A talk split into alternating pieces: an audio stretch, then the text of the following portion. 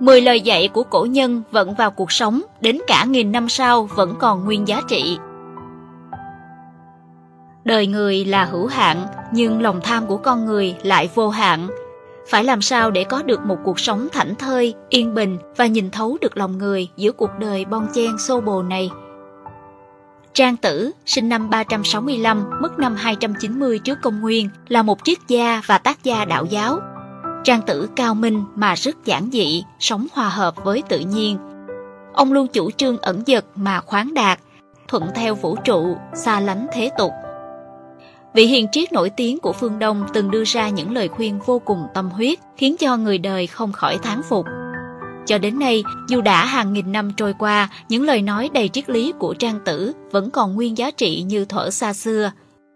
Chắc chắn rằng 10 đạo lý của Trang Tử sau đây sẽ khiến chúng ta phải suy ngẫm và gật gù về con mắt tinh đời của ông. 1. Con người sống giữa đất trời cũng giống như con ngựa chạy qua vạch ngăn cách mỏng manh, chớp mắt một cái đã xong rồi. Danh lợi chỉ là những thứ phù phiếm mà chúng ta phải dùng bao tâm sức mới giành được. Thế nhưng đời người ngắn ngủi lắm, chỉ khoảng mấy chục năm thôi, có khác nào một giấc mơ đâu. Vì vậy, chúng ta cần phải biết cách trân trọng những thứ đáng quý, buông bỏ những tranh chấp vô nghĩa, quên hết bao phiền muộn sầu lo để được sống một cuộc đời thảnh thơi, vui vẻ. 2. Nước không đủ thì không đẩy được chiếc thuyền lớn. Gió không đủ thì không gian nổi đôi cánh to. Chiếc thuyền lên đên giữa biển khơi phải dựa vào sức nước. Đại bàng muốn sải cánh trên trời cao cũng còn phải xem sức gió. Không có đủ sức nước, chiếc thuyền chẳng thể cập được bến. Không có đủ sức gió, đại bàng cũng chẳng thể bay suốt quãng đường dài. Con người muốn thành việc đại sự thì buộc phải sống thực tế và tập bắt đầu từ những thứ cơ bản nhất. 3. Người phàm đều thích người khác đứng về phía mình và ghét những kẻ chống lại mình. Sống ở trên đời, ai mà chẳng thích nghe lời ngon tiếng ngọt, chẳng có người nào thích nghe những lời chê bai hay phản bác ý kiến của mình cả. Đây là một chuyện rất thường tình. Thế nhưng, thuốc đắng giả tật, sự thật mất lòng. Có những lời phê bình xuất phát từ đáy lòng sẽ rất có lợi cho chúng ta và chúng ta nên học cách tiếp thu. Hầu hết những con người kiệt xuất đều dũng cảm đối mặt với đủ mọi lời chê bai hay hàng loạt ý kiến phản bác của người khác. 4. Bi ai lớn nhất của đời người là chết về tâm tưởng, còn cái chết về thể xác chỉ xếp sau. Bi kịch lớn nhất của đời người là bị tê liệt tinh thần, bị mất đi ý chí. Một người chết tâm không thể tự nhận ra nỗi bi ai của mình mà phải do người khác nhìn nhận. Chết tâm là khi tâm hồn đã nguội lạnh, ý chí bị mài mòn, chính người trong cuộc không hề biết nhiệt huyết trong lòng mình đã lụi tàn, chỉ có những người xung quanh mới phát giác ra điều đó. 5. Không thể nói chuyện biển cả với con ếch ngồi đáy giếng, chẳng thể bàn về băng tuyết với lũ côn trùng mùa hè. Chúng ta chẳng thể nói những chuyện ngoài biển khơi mênh mông với một con ếch chỉ biết quẩn quanh nơi đáy giếng. Cuộc sống bị bó hẹp trong tầng tầng lớp lớp giới hạn. Với lũ côn trùng chỉ sống trong mùa hè nắng ấm, người ta cũng không thể kể lể câu chuyện về băng tuyết giá lạnh bởi chúng chẳng bao giờ có cơ hội được trải nghiệm và cảm nhận cả. Khi giao tiếp với người khác, cần phải chú trọng cách trình bày, phải dựa vào hoàn cảnh và độ hiểu biết của đối phương để bàn luận. Nếu không, sẽ dẫn đến hậu quả là một bên cứ đàn gãy tay trâu, còn một bên lại cho rằng người kia đang không nói tiếng người. 6. Người có tài chẳng cần nói nhiều, chỉ có những kẻ bất tài vô dụng mới hay khoe khoang thể hiện. Một người thông minh sẽ chẳng bao giờ phải mất công trình bày này nọ hay chứng minh điều gì bằng lời nói, bởi người khôn ăn nói nửa chừng để cho kẻ dại nửa mừng nửa lo.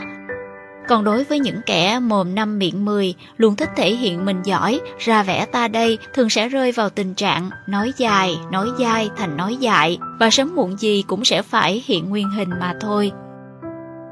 Đôi khi lời nói sẽ bộc lộ sự hiểu biết và trí tuệ của con người, nhưng có những lúc trầm mặc lại thể hiện được sự uyên thâm, chính chắn của họ. 7. Người biết đủ sẽ không bán mạng vì lợi lộc, có mất mát cũng không thấy ân hận.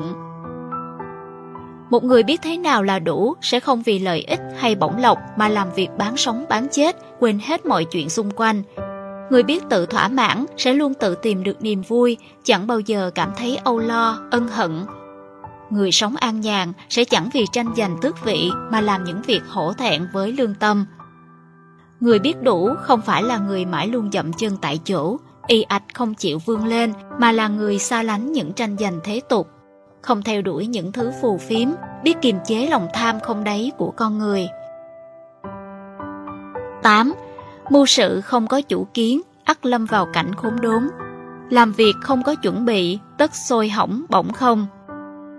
Người hay chần chừ, do dự, làm việc không quyết đoán, thường sẽ bỏ lỡ những cơ hội quan trọng, không cách nào vãn hồi được.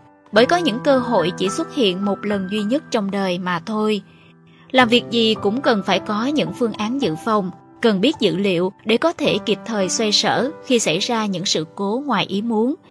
Nếu không biết nắm bắt thời cơ thì từ việc lớn cho tới việc nhỏ sẽ sớm tan tành mây khói. 9. Chỉ có dùng tình cảm chân thật mới có thể khiến người ta cảm động.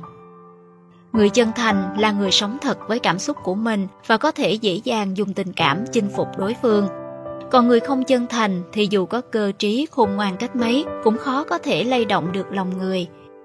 Chỉ có sự chân thành tột bậc mới đủ sức cảm hóa hay khiến cho người ta cảm động. Vì vậy, cho dù làm gì cũng luôn phải chú ý gìn giữ cái tâm.